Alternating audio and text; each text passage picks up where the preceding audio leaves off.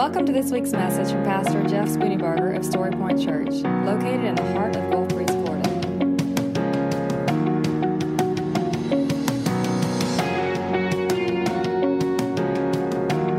And now, here's Pastor Jeff Spooneybarger with this week's message from Story Point Church.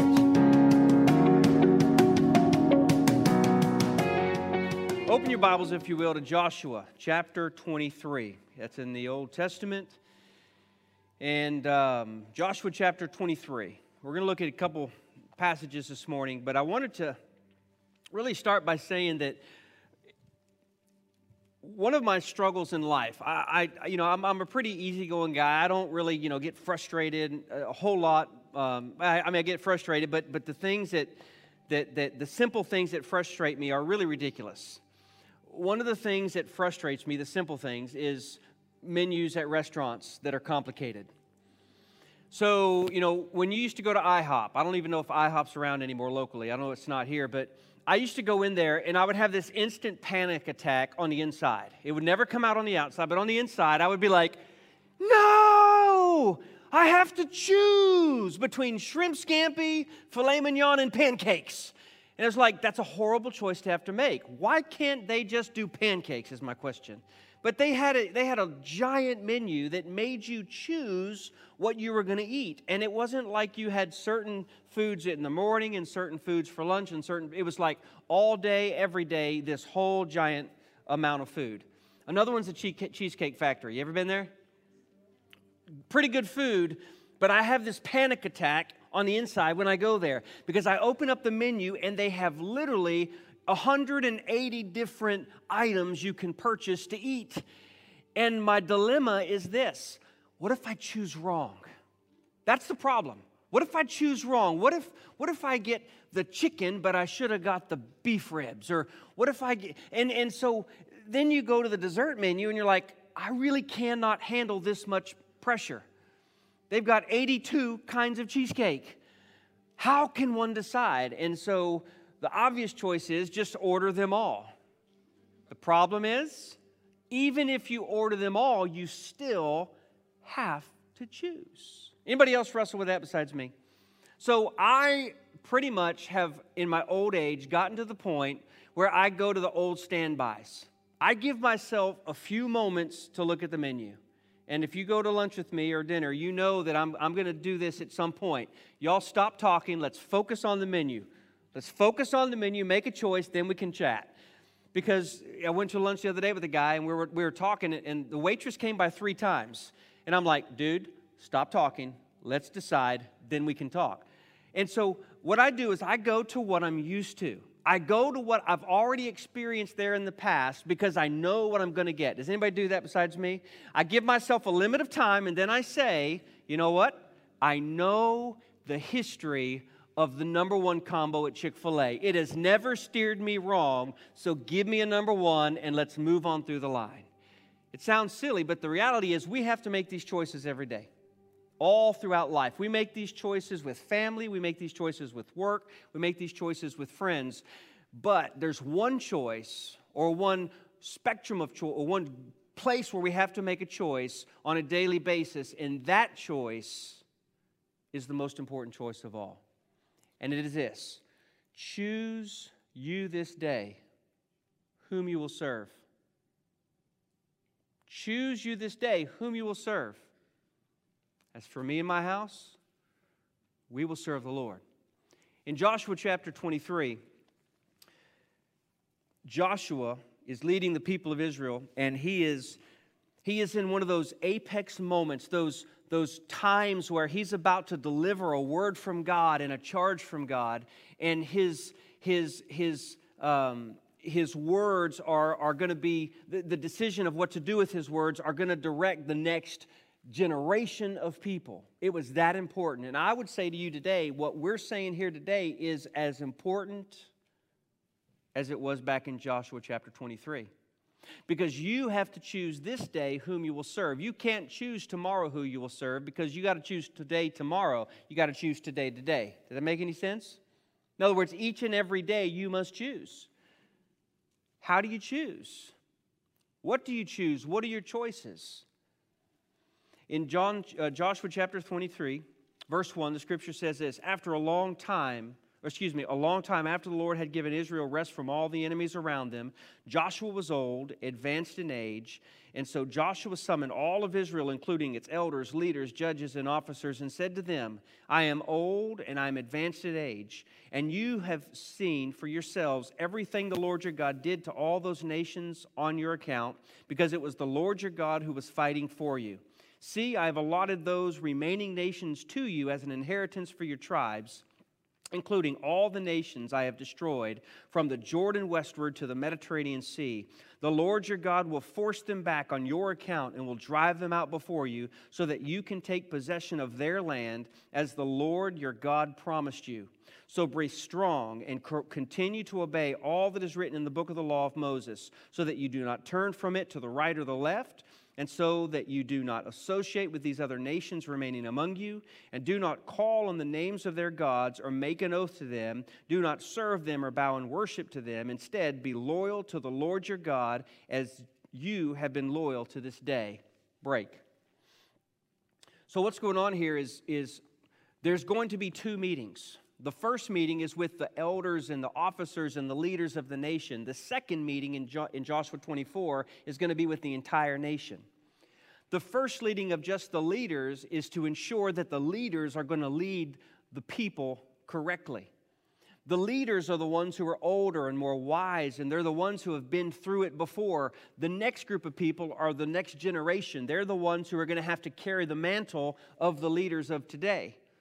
And so Joshua carries, brings all of these people, all of the leaders to one place in Joshua chapter 23. And he and, and the scripture begins by saying this. A long time after the Lord had given Israel rest from all the enemies around them. That gives us a clue as to the heart and to the nature of what's going on in these people. It had been 14 years at this point since God delivered the Israelites from Canaan. 14 years. After 14 years of peace and tranquility and safety and blessing and security, what tends to happen? We tend to get a little soft. We tend to get a little um, um, less um, excited. We tend, we tend to become more familiar. You know the old saying, uh, familiarity breeds contempt? It happens in marriage, it happens in families, it happens in work, it happens everywhere in our life. But because there was peace and because there was safety, there was the potential for the people of God to lower their arms a little bit, to lower their guard, and to kind of just skate through the rest of their time.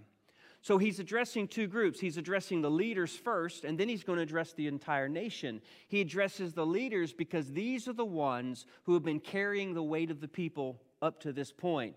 These are the ones who would have a firsthand knowledge of who God is and what God had done. And because they were leaders, what they did, the people would do. He said to them, He was old and advanced in years. Well, the Bible says he was old and advanced in years. He'll say later on he's old. He was essentially saying, I'm on my way out. How old was he? He was 110 years old. And here's the cool thing about Joshua I don't see any black marks on his record. I don't see any place where Joshua would go back and say, You know, I have regrets. It's everything I can read about Joshua in the scripture is that he served the Lord faithfully and with integrity and with wholehearted compassion and passion for 110 years. And on his way out, he calls the people together and he says, Hey, we need to make a decision here. Leaders, you need to lead in the way that you've been walking. So the indication is not that they were slipping, but the indication is there's the potential to slip. And isn't it true that the longer we serve the Lord, or excuse me, the more peace God gives us, the easier it is to just kind of start skating and scooting? Don't you know that the easier things are, the wealthier you are, the more comfortable you are, the less passionate you can possibly become? Not everybody, but it's easy to get complacent when you don't have to fight for anything. Is this true or not true? It's very true. It's true with the body, right? The easier it is to grab a bowl of ice cream, the easier it is to be complacent about it. when you don't have to have the body to work hard for the job that you do, if you if you move from an outside job to a desk job, what happens? right? Why? Because the complacency has caused you to get off of your routine. It's caused you to not be so diligent, and it's caused you to just let things go and let things slide. And so Joshua's saying, Don't do that. As he grabbed them all together, he said, I am old, I'm advanced in age. And then he says, You have seen for yourselves everything the Lord your God did to all these nations on your account. And then he goes on to say, You have received part of what God promised but there's more. We have received part of what God has promised, but there's more. We are not in our final state. We are not done. We are not complete. We haven't reached all that God has intended for us to reach. We've reached some, and that's good. But there are countless thousands, maybe even millions more, that God has intended for to, to hear the gospel through you and me that we have not yet come into uh, to an encounter with. And the question that I sit before you today is this Will you choose to be faithful to the Lord, or will you choose to not be faithful? Will you choose to move out in faith and do all that God has called us to do, or will you sit back and say, Well, I think we've done enough? You know, it's amazing to me how some people in my life who, who I consider mentors and friends, how they are advanced in age and yet they are, they are working as hard and as fast now as they have ever worked before in their entire life. Some of these men I look to and I say, when I get to be your age, and I always tell them that too, by the way, I remind them they're old men. Jokingly and, you know, gently, of course, but it, it's, it, it's one of those things where you're, you're looking at them and saying, Aren't you at the time where you're supposed to buy a motorhome and just travel? I mean, aren't you at the time where you're supposed to buy, buy a La-Z-Boy and sit back? Eh, aren't you at the time when you're supposed to just pass on the torch and let somebody else do the hard work?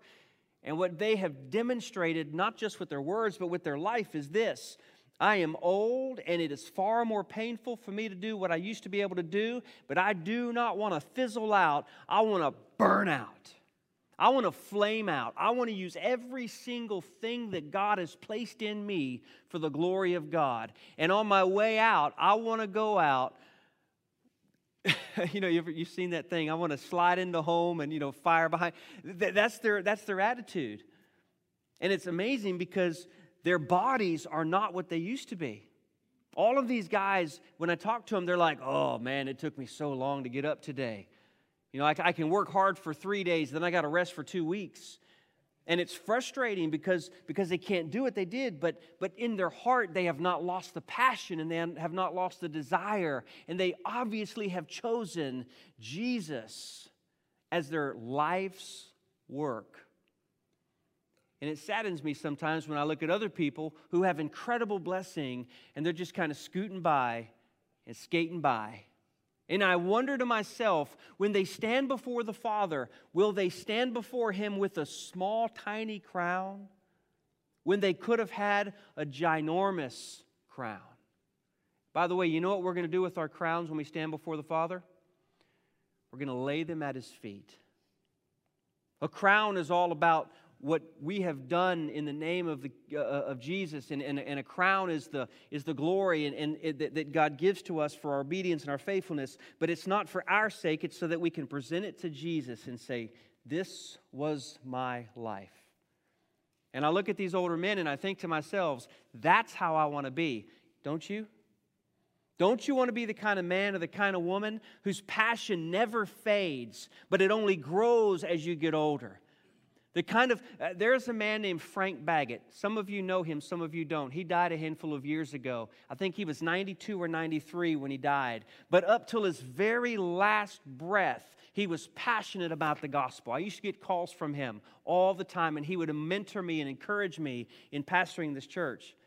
And what I loved about him is that even though he couldn't do what he used to could do, you could tell that he was just as, as, as, uh, as hot hearted for the gospel as he had ever been. And I said to myself, I want to be like Frank. In fact, his daughter gave me his nameplate that went on his desk, and I have it in my office today as a reminder of the kind of man that I want to be when I can no longer walk, when I can no longer sleep, when I can no longer read, when I can no longer do any of those other things that I can perfectly do now. Well, I'm not so perfectly anymore, but you know what I mean. But you see, age only limits your ability, it should not limit your passion. Here's what I think God does through this, though. I think that God uses the limiting of our ability and the hotness of our passion as a way of shifting our role to where we are no longer so much the hands on doer, but we are now the motivator and the encourager and the one who's passing on the torch or passing on the faith so that someone else can do it.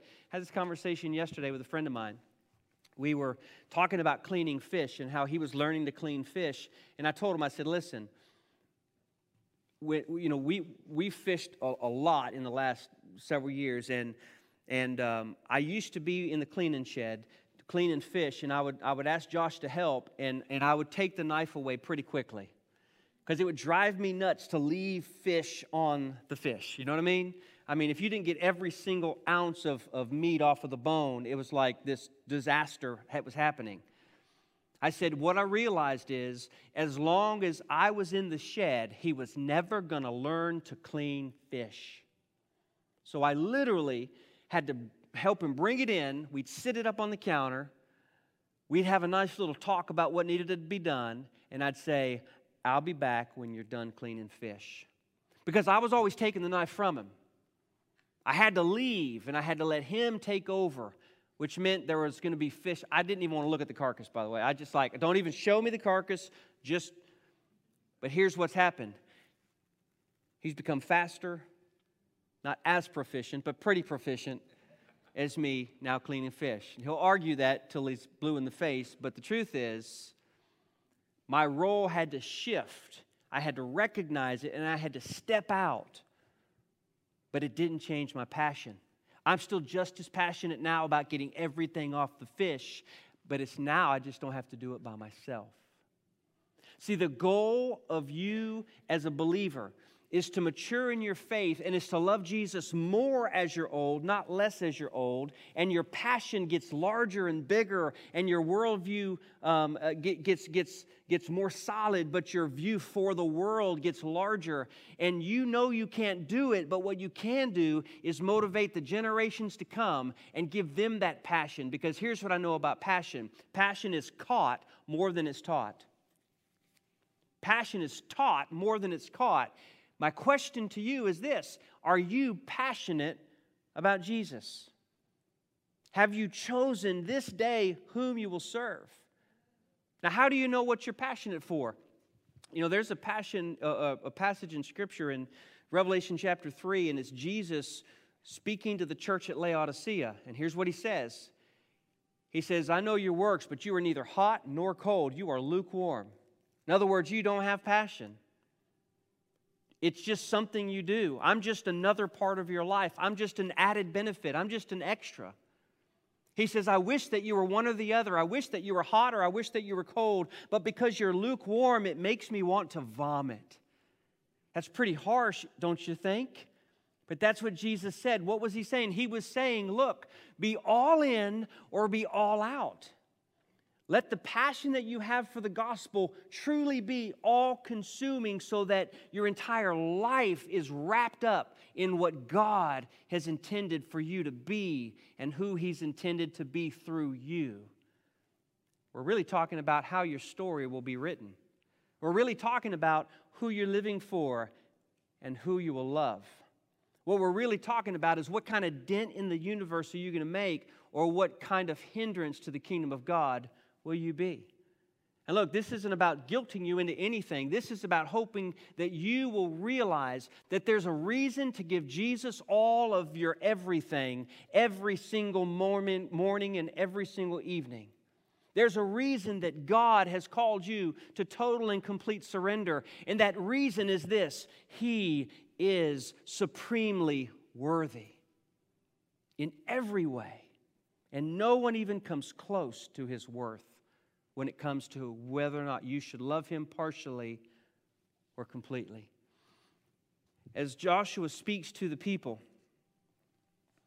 he gives them an idea of what it looks like to follow after God with all of their heart.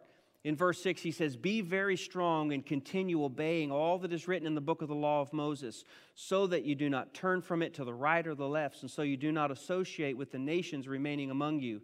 Do not call on the names of their gods or make an oath to them. Do not serve them or bow to worship them. Instead, be loyal to the Lord your God as you have been to this day. In other words, you've been loyal in the past and you're loyal now, but do not stop. Get more passionate. Be more loyal. Be more committed. You say, well, well, isn't enough enough? Well, you tell me, is loving your wife a certain amount enough? Honey, I love you, but I'm, I'm at the top of my love. I, I don't think I can love you anymore. I don't recommend you saying that, by the way. Honey, I like spending time with you, but I'm, I'm kind of at my limit. Okay, we've all said that at some point. Let's be honest. Maybe not said that, said that, but we've said that, said that, right? No, of course not. You know what happens when you love somebody? Your love begins to change and you start to love them more deeply and more fully. And your love for them means that you desire to be with them. And the desire to be with them supersedes and overcomes your desire to do or be with anyone or anything else. That is, that's the way it is with our love for God. The way that we are to choose to follow Jesus is we're to do it with strength and we're to do it with obedience. But the ability to do it with strength and courage and obedience comes through two simple, easy steps. Two steps. Number one, diligently, it's in verse 11, diligently watch yourselves. And number two, love God. That's it. The way that you are all that you have been designed to be in Christ Jesus is you watch yourself and you love God. Those two things, as simple as they are, will lead to a relationship that has depth that will cause you to be all that God has designed you to be. So let's look at this. In verse 11, so diligently watch yourselves. What is he saying? He's saying to the people, take note of your life. Watch yourselves means in every way the things you think about, the things that you do, the places you go, the kind of uh, the way you treat people, um, your responses, your reactions, all of those things. Watch yourselves. It's the same way that you would act if you are trying to become healthy. If you're trying to lose weight, if you're trying to have more energy. I recently, as you might know, went on a health journey of my own and I have lost about 15 pounds or so. But do you know a habit that I have established? And I'm not sure if this is a habit you're supposed to do or not, but this, is, this for me is what I need to stay healthy. And it's not, you know, less sugar and all that, but that's not the key. For me, the key is this. When I wake up in the morning, within the first five or 10 minutes of getting out of bed, one of the first things I do is I walk into the bathroom, I pull out that little glass scale, and I step on it. And I, and I watch the numbers because I know what I'm supposed to weigh. And if that number doesn't match what I know I'm supposed to be, then I know that I have to eat one less donut for the day. Or I have to skip the number one and I need to go for the number three because it's grilled and healthier. And you know, it's funny, but is that not the way it goes? But I also know that if it's below that number, I might be able to have an extra brownie at dinner. I know that's probably not the right way, but for me, what that number is, is that's my, that's my, my, my reflection of this is where you are. So to watch your, oh, and then in the evening before I go to bed, I do the same thing. I weigh. And I'm like, okay, cool. Did pretty good today. Now, again, I know people, you're probably not supposed to do that, but for me, I want to know my start and my finish for the day. And here's what I've discovered about me I lose some weight while I'm sleeping. Woo! That's the best diet plan on the planet. Drink water, sleep. lose weight, boom, done. I know, strange, isn't it? But you know what those numbers are? The beginning of the day and the end of the day? It's a telltale for me of how I've done. And if I see those numbers, con- I'm not really worried about one day, by the way. I should clarify that. One day, I'm not worried about. I'm worried about a trend.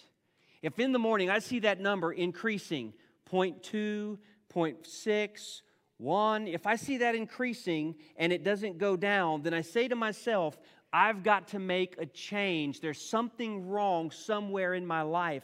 And for you and for me to watch ourselves diligently in our faith means that we're also looking at how we're doing and we're saying, look, I see a trend that is not a good trend. You want to know, in our culture today, you have so many choices of what to do with your time. So many choices.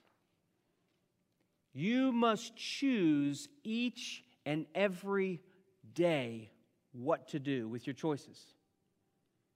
When it comes to gathering together, that's a choice, isn't it? How easy is it to wake up and go, you know, I kind of don't feel like it today.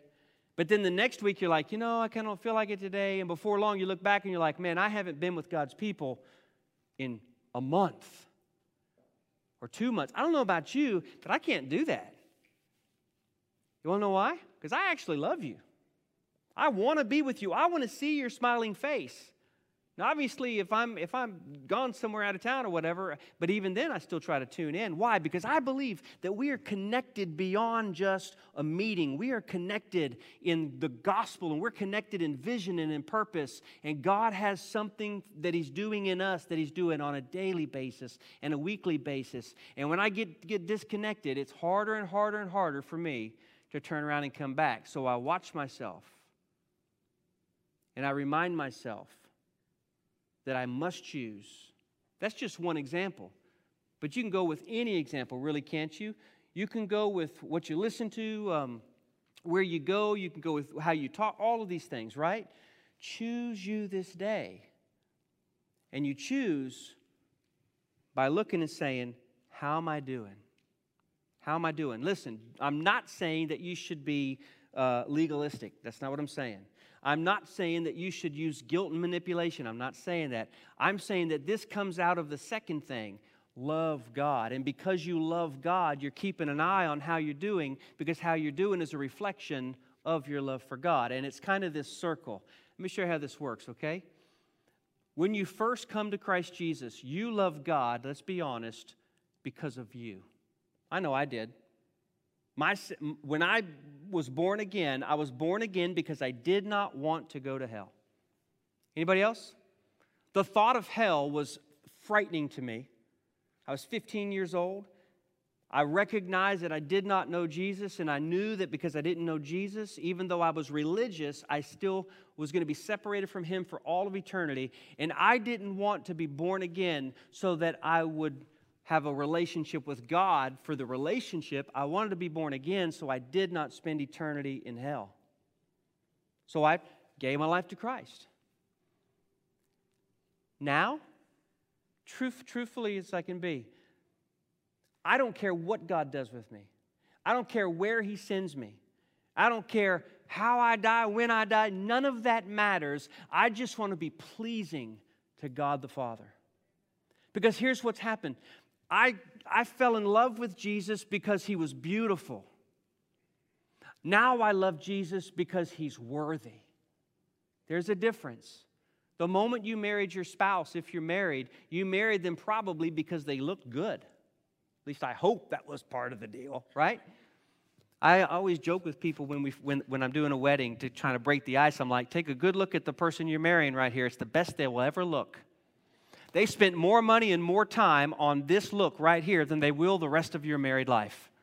Everybody likes to joke, you know, laugh and stuff, but it's true. I mean, when do you spend six hours putting on your face, right?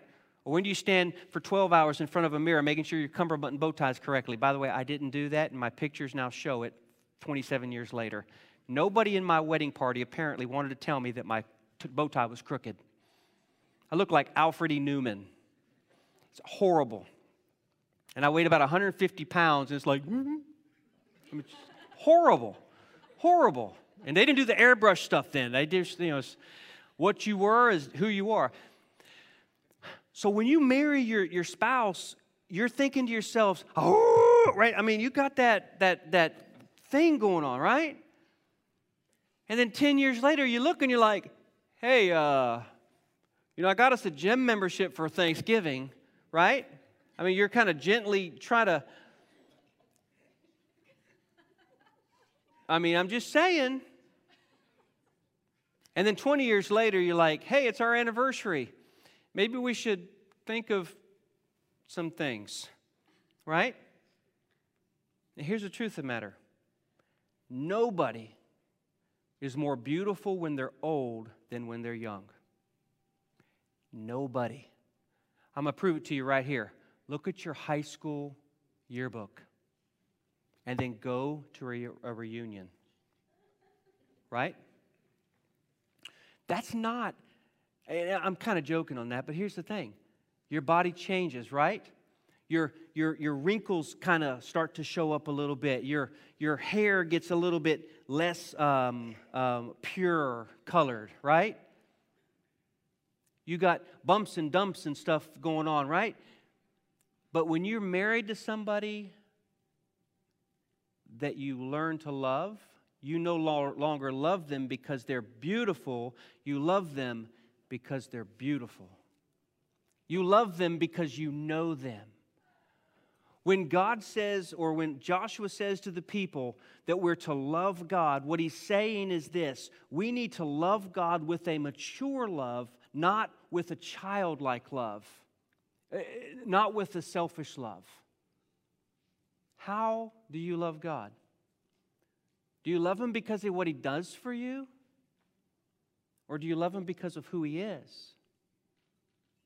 I mean, he does for you, right? You, you get from him, but it's not about getting from him. It's about who he is. And the more that you know him, the more you love him. And the more you love him, the more you know him, just like it is with a husband and a wife, or how it should be. The more I love my wife, the more I want to spend time with her. And the more I spend time with her, the more she wants to kill me. But, no, I'm just kidding. That's, does that make sense, though? Turn to the person next to you. Just ask them, what kind of love do you have for Jesus?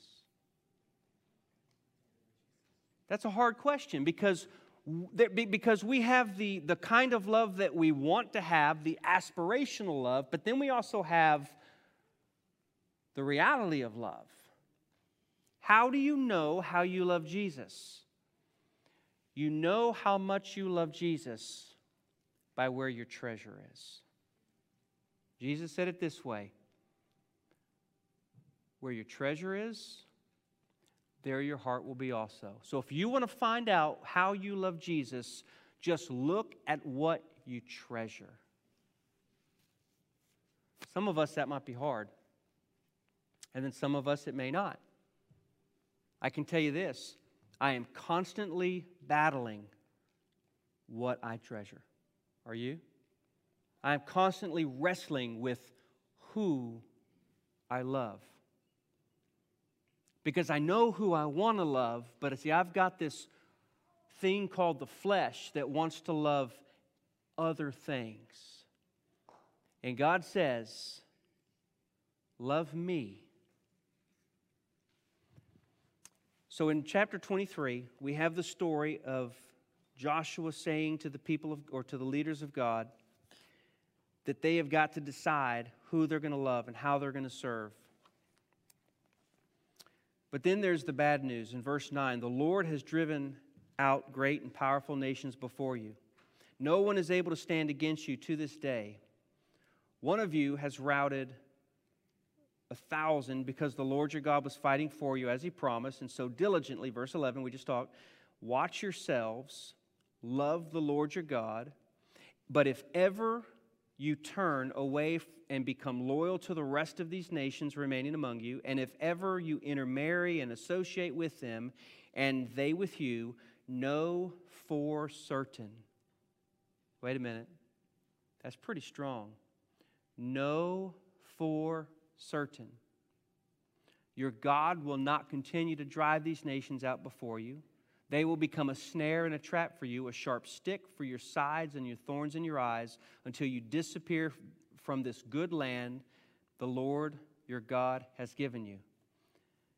So, in other words, he says to them the same thing that was said before I set before you blessings and cursings.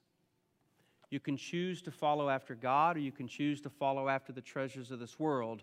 You cannot choose both. If you follow after God, the blessings that come from that will follow. If you follow after the treasures of the earth, the, the curses of that will follow as well. Now, we have to understand that this is a covenant that God made with the Israelites. It's not exactly the same covenant He makes with us because we have a new covenant. Our covenant is with Christ Jesus or through Christ Jesus. But the principle, to a degree at least, is still the same. There is a price for disobedience.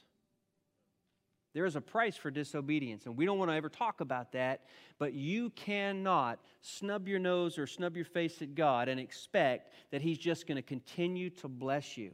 Because fathers don't do that if they love their children.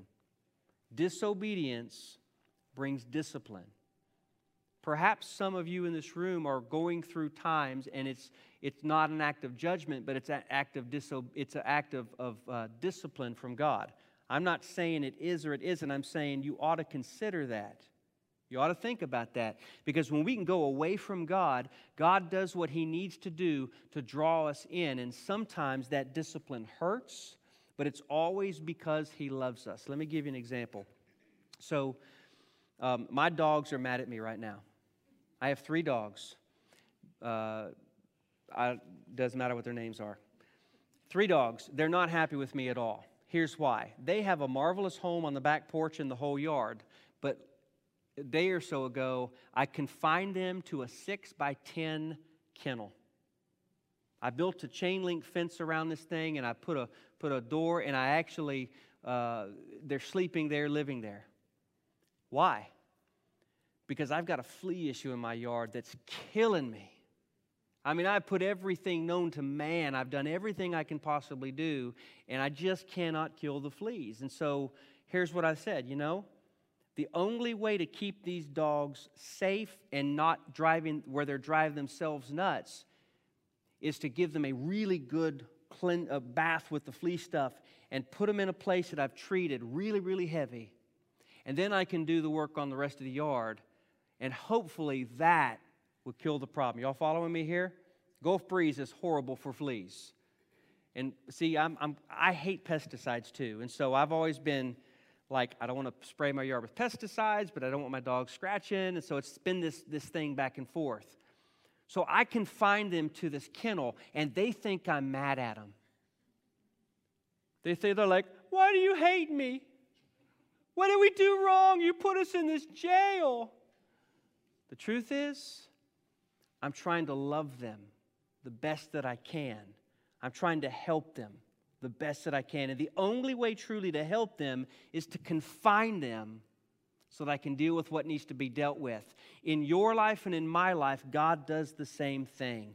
Sometimes it's because of disobedience, and sometimes it's because God just needs to do that to take care of some other things in our life. But nevertheless, the point is the same.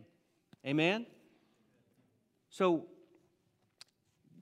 Joshua says to the, to the leaders, if you're obedient and if you, if you follow God's word, the book of the law, he will continue to bless you. But if you choose not to, then you'll have to deal with the consequences of that as well. Then he goes on, he says, verse 14, I am now going the way of the whole earth. I, and you know with all your heart and with all your soul that none of the good promises the Lord God made to you has failed.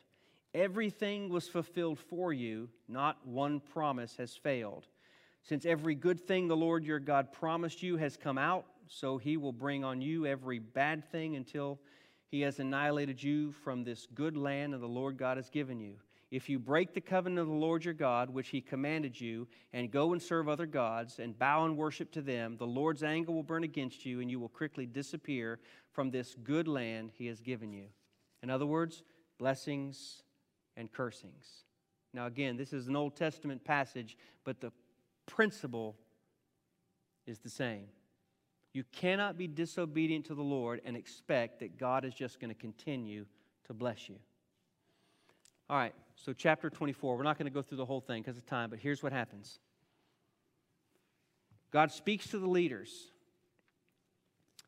he, he, he gets them on the right page. Then, chapter 24, the Bible says that he called the entire nation to Shechem. That's the same place that the first covenant was made with Abraham, generations before. And he begins by saying, There's a history. He says to them, This is what the God of Israel says Long ago, your ancestors, including Terah, the father of Abraham, lived beyond the Euphrates and worshiped other gods. His, his starting point was before the covenant was ever first made. Then he goes on to talk about how God made a covenant with Abraham, and then that covenant was carried out through Joseph and Jacob and Isaac and Esau and all of these guys, all the way up to the present time. And so, follow me here. This present time is looking back on the covenant that was originally made, but that was renewed each and every generation. Chapter 24 is the next generation of leaders and uh, people. And they had to renew the covenant that was made with their fathers. Here's what this means for us we can't just ride on the faithfulness of the people that have gone before us over here. The faithfulness of God's people in the past has brought us to this point. We are here because they were faithful. But they are going to die eventually. I told them that this morning. It was no surprise to any of us because I actually didn't say you, I said we, because some of us in this room are in that same category, right? All of us eventually are going to take our last breath and we're, we will be no more. We'll be gone. We will be either be with Jesus for eternity or we'll be separated from Him for all of eternity. But one day, all of us will be going, some of us sooner than others, but the next generation that comes after us is going to pick up that mantle and they're going to carry on the faith and continue to build what God started so many years ago. And here's the word of the Lord to the people of Israel this new covenant was this Choose you this day whom you will serve. Make a choice. He says, if serving the gods of your forefathers, in other words, before there was a covenant made, if that is the way you want to go, go that way. If serving the Lord seems undesirable to you, don't serve Him. But choose. But as for me and my house, Joshua says, we will serve the Lord. I think we're out of time. I wish I could share with you a little bit more about how to do that, but I think you kind of get the point. For those of us who are old in this room, we need to finish strong. Amen? We need to finish strong. I hope I'm, I hope I'm just, just limping across the finish line because I gave everything I possibly had on the field. Why? Because I want those who are younger than me to say, that's who I want to be like. That's the kind of faith that I want. That's the kind of hope that I want inside of my heart. That's the kind of evidence of the goodness of God I want to display. I want to be a man who will cause people to be inspired to the kingdom of God, to do greater things that I could ever possibly do. I want people to stand up and, and, and be all that God has created them to be because my life was faithful. And that's not arrogance and ego talking. That's a desire to give Jesus all of the worth and all of the honor and all of the glory that he so rightly deserves. After all, it, would be selfish of me to say, oh, I don't really want to make a dent in the universe. I just want to kind of make it through. No, God has called us for more than that. He has called us to live faithful, and in doing so, inspire generation upon generation for the kingdom of God.